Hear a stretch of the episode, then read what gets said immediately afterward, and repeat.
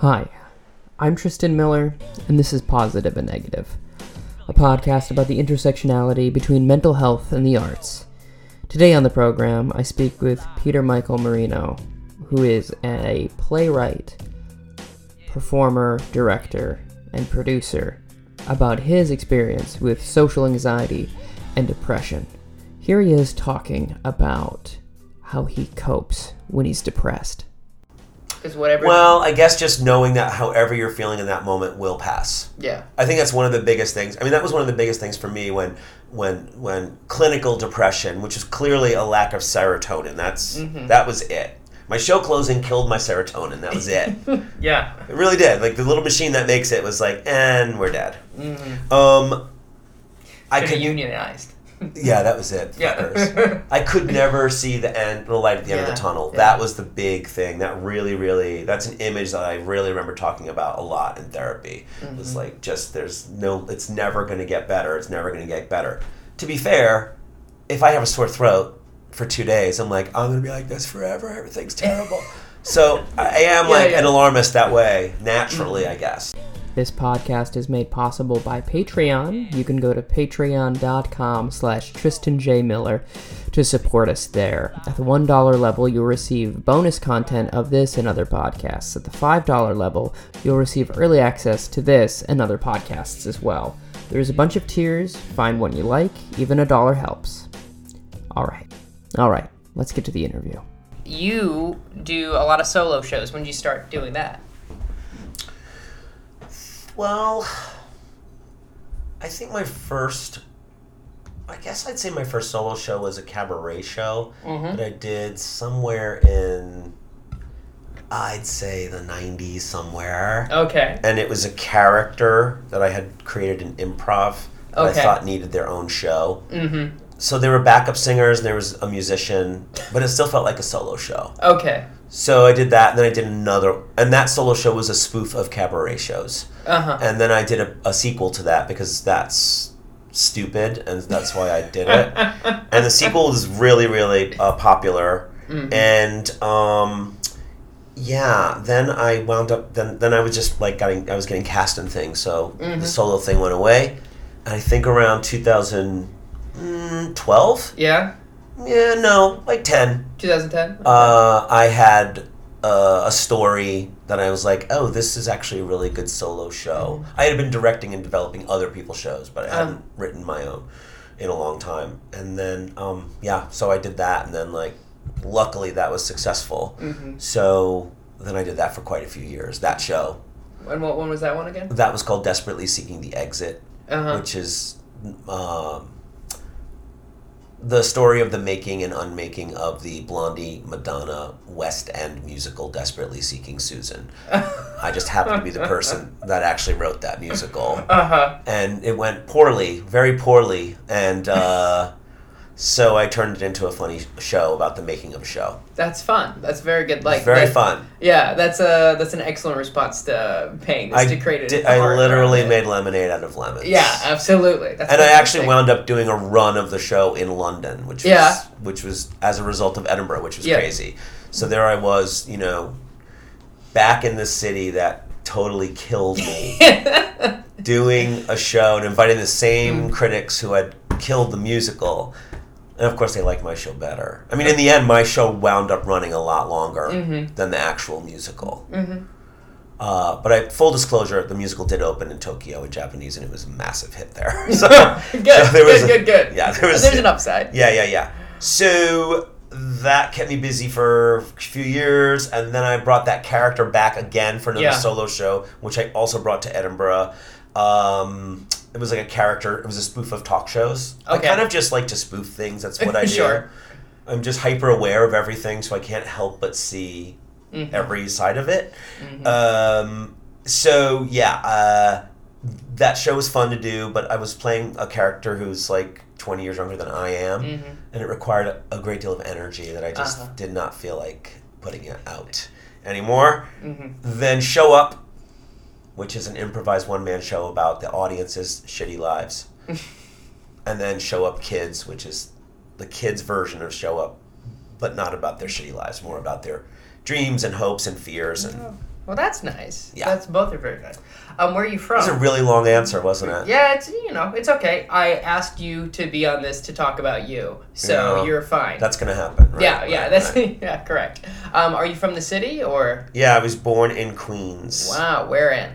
Uh, I was uh, on the border of Ridgewood and Glendale, Oh, really? right That's off where of Myrtle Avenue. I'm off of uh, the Forest Avenue stop. Oh, sure. My grandmother lived on Forest Avenue. Yeah. I went to St. Matthias. Okay, yeah. Yeah. And would you start doing uh, acting and stuff like that?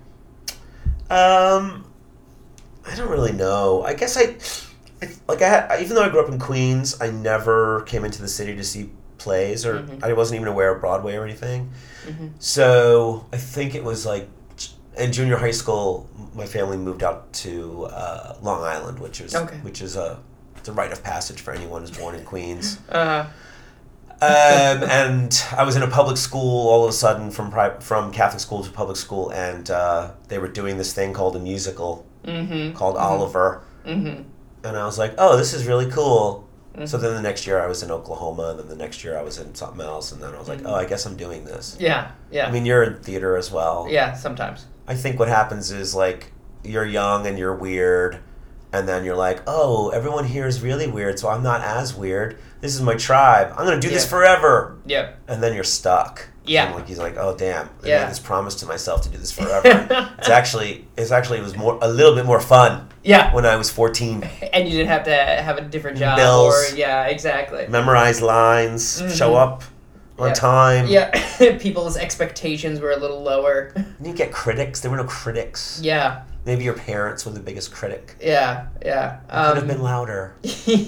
yeah, exactly. I couldn't understand you. Yeah. That's always the best note. Um, and then did you go to school for acting then too? Well, I went to um, SUNY Buffalo, Mm-hmm. and I picked that school because I I wasn't sure if I wanted to go into advertising design, gra- Mhm. advertising graphic design, Yeah. or um, or theater design. Mm-hmm. And that school had a good reputation for both departments. And what wound up happening was that I just kept doing more and more theater. Oh, I realized I was terrible at math. So designing lights and sets is Mhm. probably not really in my wheelhouse other than Sure. in my brain I can imagine what I want, but I can't actually do like drawings Sure. involving numbers. Mm, not not even paid by number.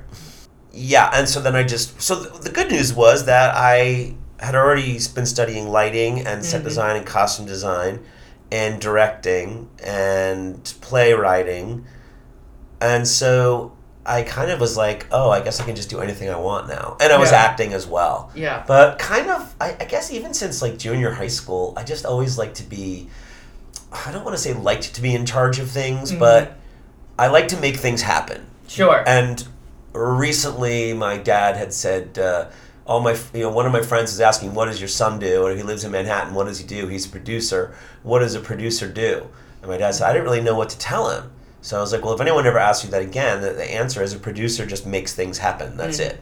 Sometimes it involves them raising money. Sometimes it involves the show has money. You have to just make it happen somewhere." yeah. Um, so, in a weird way, my acting, I've sort of maybe fallen back on acting to Mhm. pay for the bills Mm-hmm. so I can do other things like direct and write and produce. Wow. Yeah. That's a that's a nice reversal. It's really unusual. Yeah. On your Twitter bio, you say mental health advocate. I Uh, do. Yes. What is the story behind that? So, it's uh, hopefully shorter than the first story. Mm-hmm. Well, in a nutshell, uh, when m- that musical completely failed, Yeah. it literally triggered some it just triggered this depression button Yeah. like i wasn't just like sad that the show closed i was like uh I was, I was, I was just, I, I was nothing. Well, Yeah. if you know, if anyone knows about mental health or depression, Mhm. it, it- it quite often manifests itself in just feeling nothing, Mhm. which is the worst feeling. Yeah. So um, uh, I had to do something with that nothing feeling. I think also like sometimes like sadness manifests itself as anger. Yeah. Oh, so if you're a writer, it's a, it's great because you can kind of get it out. But I was telling my own story, and I didn't want to share a negative story with the world. I wanted to share Mhm. an optimistic story. And the show had already opened in Tokyo, so I knew it had a happy ending, but I still couldn't get Mhm. over everything that bummed me out before it. Uh huh. Um, and um, so in that show, I did. I guess that's when I kind of like came out of the closet with um, telling you know complete strangers around the world for two years that like I had never really experienced anything like that kind of depression before, and I realized in that moment like, mm-hmm. oh wow, if you don't leave the house for a year, that's a sign of something Yeah. not right. Yeah. and that yeah. So it was really interesting because that's a very it's an hour long show, and the part the part about the depression is maybe a paragraph and a half, Yeah. and at the end of the show. Complete strangers are just like, oh my gosh, thank you for sharing. Like, it was like the biggest gift, I guess, that they had received Yeah. that day or that night or at whatever festival that someone was, um, you know, even just talking about something that they also felt. Yeah. Um, so, you know, then I did like, so then the show was over and I did therapy. Yeah. Uh, and that was new.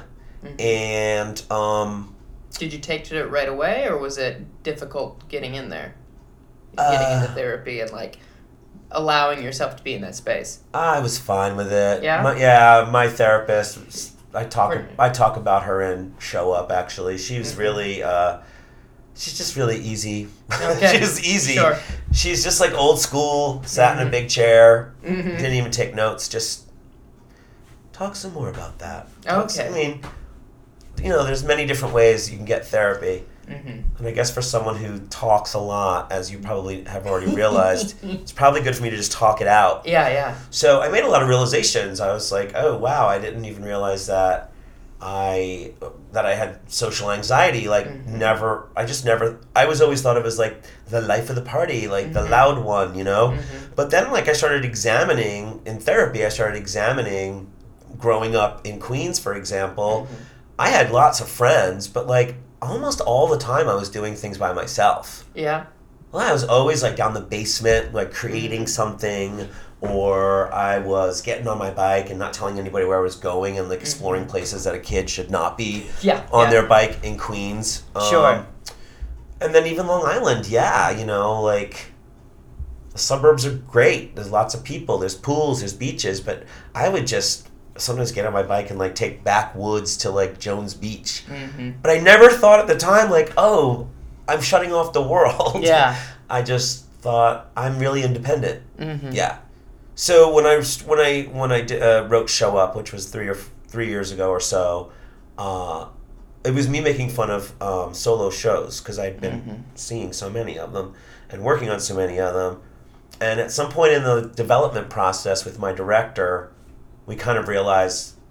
I always say like everything had like what's the there there like what's Mhm. it what's what's underneath it all like Yeah, yeah, it's yeah. funny yeah it made me laugh but like where's the what do I go home with Mm-hmm. and that was when like the whole social anxiety depression thing i was like all right now we're throwing open all the doors Yeah. here we go because i already had like a funny script and i knew Mhm. if i just dropped in some truths Yeah. that it, that it would fly Yeah. and again same thing happened and then so as a result of that i you know people are asking me to write pieces for mental health Sure. blogs Yeah. I'm in Europe talking on podcasts Yeah. to mental health people and Mhm. part of part of discussion panel discussions because Mhm. I'm talking about it in my show. yeah. And that, that actually the first year I did it, that was the big theme. Mm-hmm. Everybody, uh, all the comedians were talking about their mental oh, health. absolutely. You know, But was it um hard putting it in your show? Did you had did you have to sit with it that decision? I mean, I just had to trust that it's okay to be Mm-hmm. real Mm-hmm. And vulnerable Mm-hmm. uh, in the course of an hour long show where, you know, 90, 95% of the time you're creating comedy. Yeah. It's not that bad to do that. Yeah. but, you know, again, doing it in Edinburgh, for example, the first year you're doing 23 performances, and then the second year I did it again. So I've, and then you're doing it in between at other festivals. So if you're talking about your mental health, like on a daily basis, uh, it kind of does help you understand yourself better. Yeah. Yeah. Just a little bit. Yeah, yeah. And again, the same result. People like going, "Oh, I'm so glad you're talking about this." Oh, everyone thinks that I'm mm, outgoing, and Mhm. meanwhile, I'm always in the back of a party, you know, hiding, and hmm yeah. Yeah. Um, was that the first time you had dealt with depression after that show did not go so well? Uh, yeah, that was the first time. Yeah? yeah. How long did that last? Well, Like that first bout, how long did it Uh, last? as my friend David Mills would say, "How long is a piece of string?" I mean, it's. Uh, sure. I mean, That's so, very fun. That's so hard to say. Okay.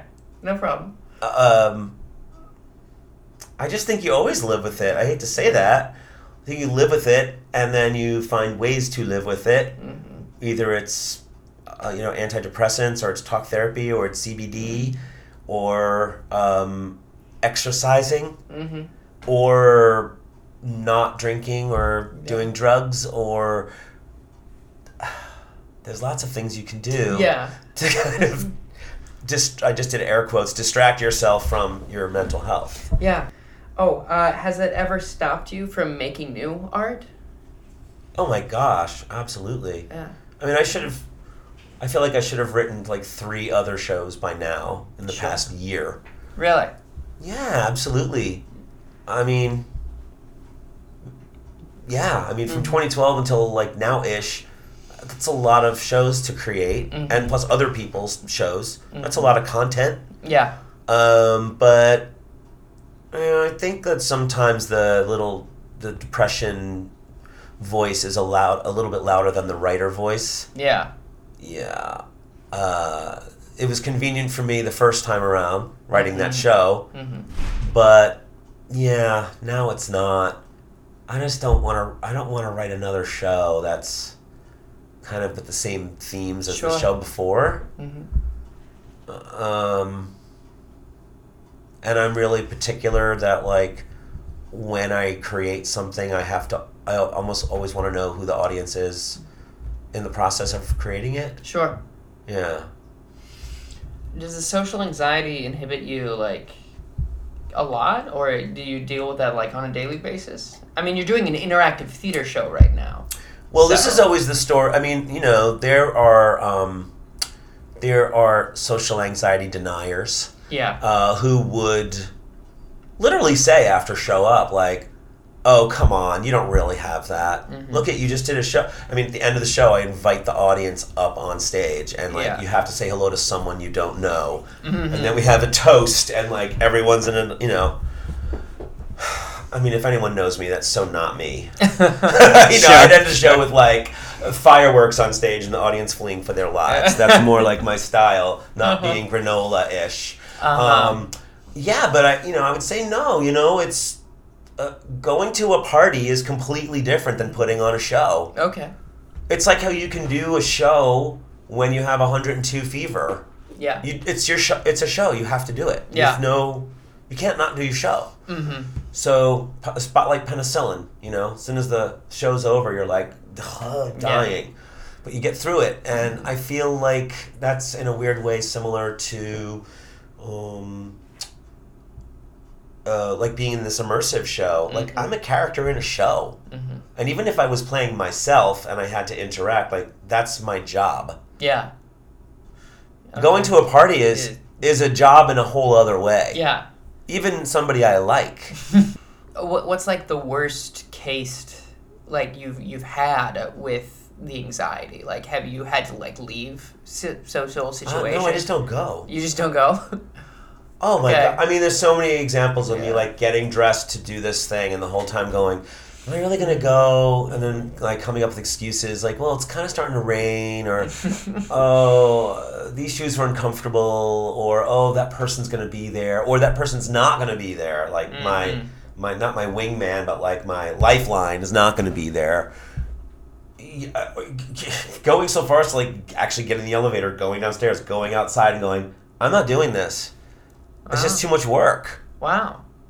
Yeah. I'm so amazed that everyone's not like that. I'm also I mean- amazed at extroverts. Like this, it, it, it boggles my mind. yeah, I would say I feel like a lot of people feel that way. I don't think a lot of people. Are crippled by it? Not, well, I would say crippled. In a one way, I think it's very brave to do what you do. Of like, nah, fine, I don't want to do this. Right. And you can just say that, like, as an adult person, you can just be like, I don't want to do it. If you don't have like a contractual obligation to, and I think a lot of specifically like young people get really in their head about feeling obliged to go places. Yeah. Yeah. Well, fear of missing out is a big thing. Yep. You know, look, I'm not encouraging people to not go places. Yeah. Listener. You know, that's the whole point of show up. Mhm. It's literally the title of the show. yeah. You have to just, you've got to, sh- you just got to be there. Mhm. Uh, you just got to try. Mm-hmm. Because most of the time, I mean, this is a spoiler alert for everybody who wants to like stay home, not go to all the Christmas parties, holiday parties coming up. Is um, it's usually just like not as bad as you think it's going to be. Yeah. Yeah, absolutely. Just, so really, it just all boils down to the fear Mhm. that this thing is going to either be boring, and I, I certainly will admit that I'll be like, oh, I can't go to that. It's, it's going to be boring, people. What that means to what I'm really saying is like, oh, I'm going to have to initiate conversation. Yeah. I Yeah. don't want to ever do that. It's emotionally taxing. But I also don't want anyone else to initiate a conversation with me. yeah. I understand this. Like, can you just? I don't want to talk to you. You don't. Can we just stand here? It's Why do strangers are Yeah. able to go, hi, what's your name? yeah. Well, I recoil Yeah. in fear. Yeah. Once you're at a party, say you get out of the house and you're at the party or the social engagement, how do you cope with the anxiety then? Like, what do you do in your mind? I mean, I don't get anxious like panic. I don't have any Yeah, kind yeah, of yeah. panic anxiety. Sure. I just have you know, self self worth anxiety Mhm. and well every kind of every other kind of anxiety. Like I don't get panicky. I don't I don't go huh, there's people at Mhm. all.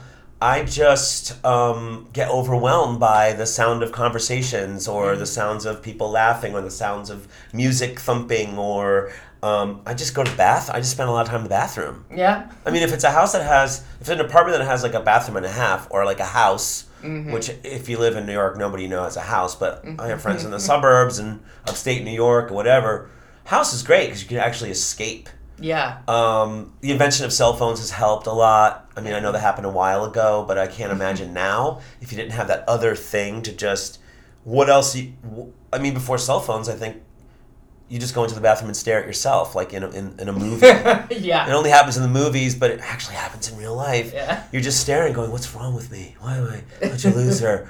uh, uh, Yeah. now at least you can like, you know, see what's on Instagram. Yeah. Pretending like you're trying to market your show or like it's like, oh no, this is for work. You know. How do we start talking about cell phones? Oh, bathrooms, Yeah. parties. Yeah. Uh, yeah, I had a whole bit about being uh, the king of the Irish exit, Mhm. which I learned is not a phrase in Europe. really? I believe it is uh, a stereotypical phrase. Here, That makes is- sense. That is like I'm sure some Italian group yeah. invented in the, the, after the Depression Yeah. About some Irish person at a bar who would Just just inevitably pass out. Yeah, and that just sure. spread out to the entire culture, which is so unfair. Um, but yeah, I used to. Mhm. I really have a trouble just leaving an event, feeling like I had to uh, excuse myself. really. And then I realized this term Irish exit, which means just go. Mm-hmm. And I would do that, and I felt very empowered. Yeah. Yeah, that was like really good for me. Mm-hmm. While also feeling terrible for not saying goodbye to the host, Yeah. but feeling I don't have to. I can text them, let them know Yeah. I had to go. Yeah. Uh, then you just learn to like always. I have other plans. Mm-hmm. As soon as you walk in, oh my god, it's so great to see you. Just you know, I have to sneak out at like eight o'clock. Yeah. You know, I have to go to this other thing. Mm-hmm. How do you, when you're trying to create something and your mind is getting in the way, how do you circumvent that? Uh, it never gets in the way when I'm working with somebody else. Okay. Uh, either someone else is working with me, or I'm working with somebody else as a collaborator, or the Mhm. vice versa. Um, but yeah, my mind gets in the way. I mean, I think it does. I'm not sure it's a mental health thing. I think it's Mhm. everybody. Uh, you know, who's gonna care? sure. Is this interesting to anybody other than me? hmm Um, you know, I'm never gonna finish this. Yeah. I- I'm never gonna put That's it up. one. Yeah. You're just like finding all these great excuses to not sit down and like write for ten minutes. Yeah. So I've tricked myself uh, by uh, I just have lots of po- post-it notes. I mean, you'll see them Yeah. everywhere. Yeah. It's a show up is sponsored by post-it notes, so I have a plethora of post-it notes. Um, yeah, uh, if I'm just writing down lots of ideas, and I do have like a Mhm. nice little notebook that's got you know a pretty hefty little stack of post-its in it. Mm-hmm. When I'm ready, then I then I have all these ideas to write about. Oh. Okay, so you just uh, backlog it, you, or front log it rather. I guess. Yeah. Yeah, I like. I mean, what what happens a lot with solo people who come to me is either they have a gazillion ideas and I have to help them quilt it together, help Mhm. them. Uh, and nine times out of ten, the at least to me, the connection of what they thought were you know completely disparate pieces. Yeah. To me, are like, well, clearly there's a thread of fear of travel. Yeah. What? Oh my God, you're right. The story about my dad, and the story about my uncle, and the story about India, and the story about college. It's all about travel. Mm-hmm. So like now you have a hook for your show, and it makes it easier to put it all together. Um, and then the other one is, um, you know, someone will they'll read a couple of pages of what they wrote, and I'll take notes, and afterwards I'll say, so that part about um, uh, eighth grade and when you and your dad went fishing, um, what what what exactly went on there? They always go, well, I didn't really tell the whole story, but what happened was, and I go, I hope you were recording that because Yeah. see, to you it's mundane because it's just part of your life, but to us, it's what makes you human, which makes us connect with you, but it's also really fucking interesting. Mm-hmm. Yeah, I have a friend recently who's really, really harping on me. Just, he's Peter, just get on a stool and talk. That's enough. Mm-hmm. What? Mm-hmm. Really? Mm-hmm. And then we'll have a conversation. You'll be like, see, that conversation we just had, all those things you were saying about whatever. That that's interesting. Yeah. Really? Yeah. It's almost like people like connecting with people, and that's what we're meant to do. yeah. It's almost like that. Almost. Yeah. Not quite. Do you think you're a shy person? I don't know. Uh, I don't really know. Does that does that word even exist anymore? It seems to have kind of gone, but like, Well, actually, I used to be part of a shyness and introverts group oh yeah. because they were great to market my show to. I mean, there's something very, there's something very, believe me, Oh, that's great. I would write to the meetup groups and you know the, the Yeah. shyness and the introvert and the social anxiety groups, and I go, Yeah. I am very aware of the ridiculousness of me asking your group to come to a theater to see a show, yes. but I think you will be happy with the results. Yeah. And then they literally do come. I've met, I have friends now that I've met Mhm. because they're, you know, we, we never see each other, but we're friends online. Yeah. Yeah. Yeah. So, so a maybe, a hard maybe. Oh, shy. Yeah. Can I just say? Can I just use the clinic? Can I just Yeah. use the clinical and just say, oh no, I'm just socially anxious? Yeah. Sure. Yeah. That's fine. I was just wondering. I really wonder if they're ever gonna like update that in the library. yeah. Oh. See, you're young. Mm-hmm. So like every sort of problem, everything that would be a problem when I was your age or Mhm. younger growing up, uh, was just a pro- it was just a problem. mm-hmm. But like now, I feel like there's an explanation for everything. Yeah. So there's everything's justified because it's a problem. Does that make sense? Yeah, sure. Yeah, it feels valid now I mean, it because there's a like a there's some a name for it that's more concrete. Yes. Yeah, and I would say like that's I I'm from the Midwest, so there's a little bit still oh. of like the oh he's just moody or he's Right, just shy right, when right. it's really like there's a lot going on there. Right. But it's also on the one hand I agree it's really nice to have that concrete thing, but on the other hand like it's really it, it's almost really nice to be like, oh, they're just shy, and that's fine, and you can just kind of move on, and you don't have to make it this big deal. Like That's it's a- true. it's a weird balance we have to That's find true. still. There might be a. Sh- uh, I'd like to like someday meet someone who's who identifies as shy. Yeah. And say, but are you an uh, introvert? And they go, no, I'm just shy. Yeah, just shy. do. um, what would your biggest piece of advice be um, to someone who's like dealing with either social anxiety or or going through a bout of depression? Oh my god. I mean, I have to say something, right? Well, it is a podcast. Or maybe here's a good way. What advice would you like to hear when you're feeling those ways? oh wow. Yeah. Because whatever. Well, I guess just knowing that however you're feeling in that moment will pass. yeah. I think that's one of the biggest things. I mean, that was one of the biggest things for me when when when clinical depression, which is clearly a lack of serotonin. That's Mhm. that was it. My show closing killed my serotonin. That was it. Yeah. it really did. Like the little machine that makes it was like, and we're dead. Mm-hmm. Um, I could. unionized. Yeah, that was it. Yeah. I could never see the end, the light at the end of the tunnel. yeah. That was the big thing. That really, really, that's an image that I really remember talking about a lot in therapy. It was Mhm. like, just there's no, it's never going to get better. It's never going to get better.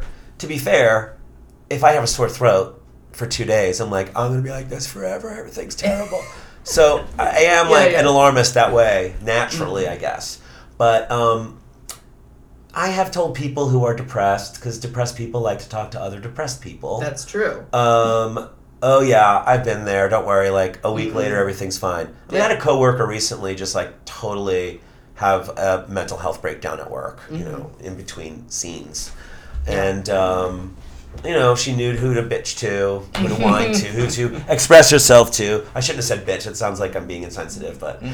it was at work, so I was being insensitive. But then I gave her a hug, and everything was really great. And, Yeah, she, yeah, and then yeah. like ten minutes later, she's like, "Oh, I just can't. I'm still." I just can't shake this. It's this and this, and it's you know it was work related, and it was Mhm. triggering something. And um, next day she and you know texted me later that night. Thank you so much for listening. And then like next day at work, and she says, "Hey Peter, how are ya?" Yeah. And I was like, "Oh, look at that." Yeah. So, can, can you can you come back and just say you were right? it would be gone overnight. Can you get a little credit for that? uh, um, why do you think uh, I think I think yeah. meditating helps too. Oh, sure. Yeah. Yeah, I mean, I'm not like a real meditator, but Mm-hmm. I'm good at like throwing on an app that has like binaural beats going through my brain. Yeah. And um, yeah, like just giving your brain a break from thinking about all the things that are driving it crazy. Yeah, for sure. Uh, I always say doing is easier than thinking. So yeah, if you're like thinking and thinking about should I call, should I call, should I open the email, just always just do it. Yeah. It's, it's always going to be easier than that torture that's going on in your head. Of Absolutely. what, should, where, what, how, I feel, I'm a, huh. That probably sounds really weird to listen to, but I was doing like a, a kind of like a robot Yeah. dance move that accompanied the grunts and groans. Mhm. Um, do you think artists have more cases of mental Ill- illness or mental health issues than regular folks, or different? Like not regular folks, non-artists. Uh, Wow. Yeah. I mean, do they wind up in the arts because they have mental Yeah. health things, or do, did their mental health thing start because they got in the arts? Like yeah, me, yeah, yeah, yeah. like literally, like mine. Yeah. You know, I don't know. Maybe something else. Maybe nothing would have happened in 2007 that Mhm. triggered everything. Maybe just would have been triggered by something else. Yeah. I don't know. A dead hamster. I don't know what it would be. I keep going like death, death, because it was like a death. The baby, Yeah. the, the the show was like a baby and Mhm. came out really ugly and we just killed it. Oh no! it was my first baby. Oh Um, no! Was that your first like big? Well, that was my.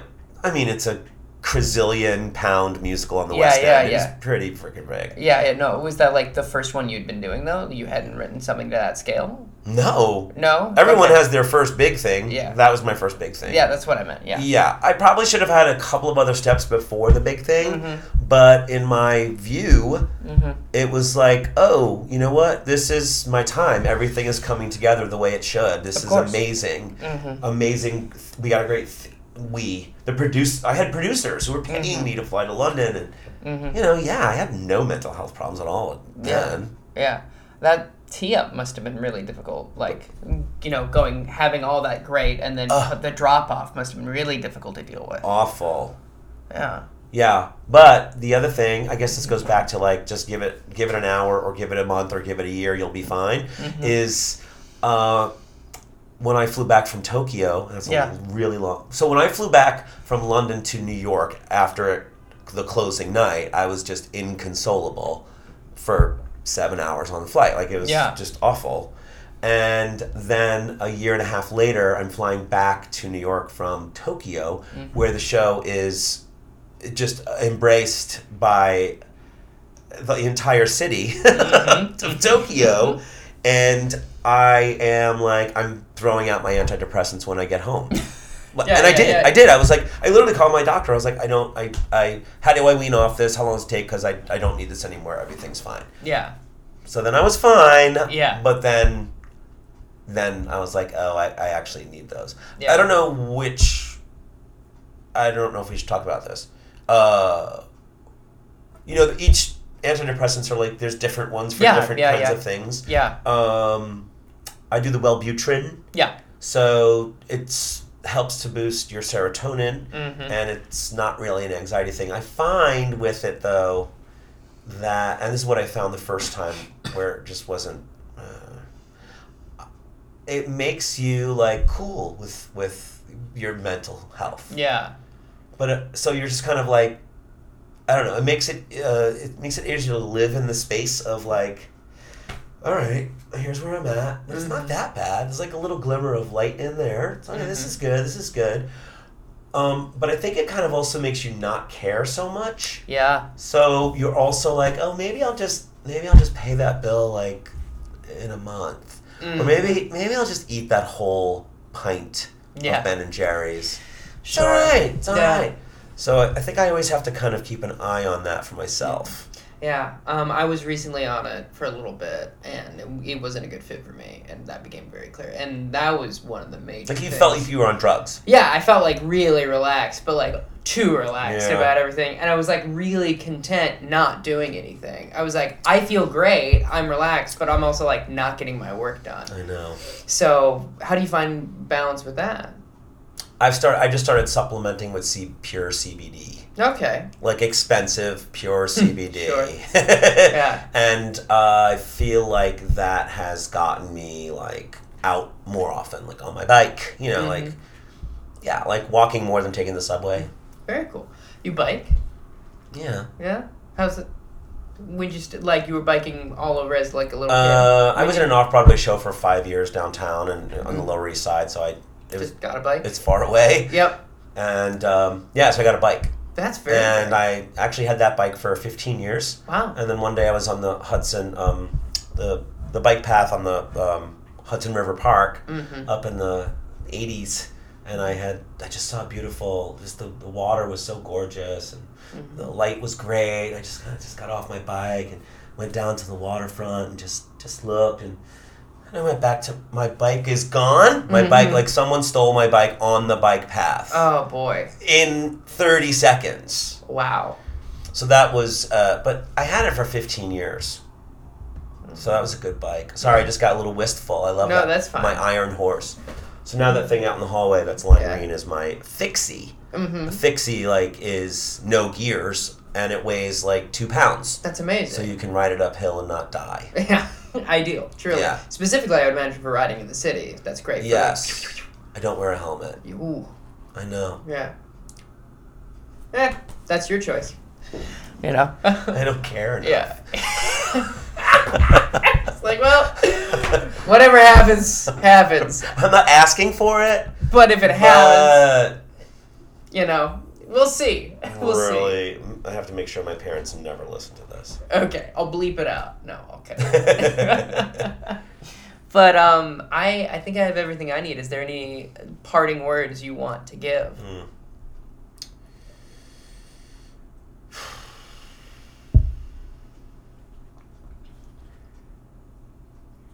you know, uh, they say uh, as a, for writers and for directors and for actors that sometimes the the silences are more interesting than the words, Yeah, and I feel like that five second sigh of thought. yeah.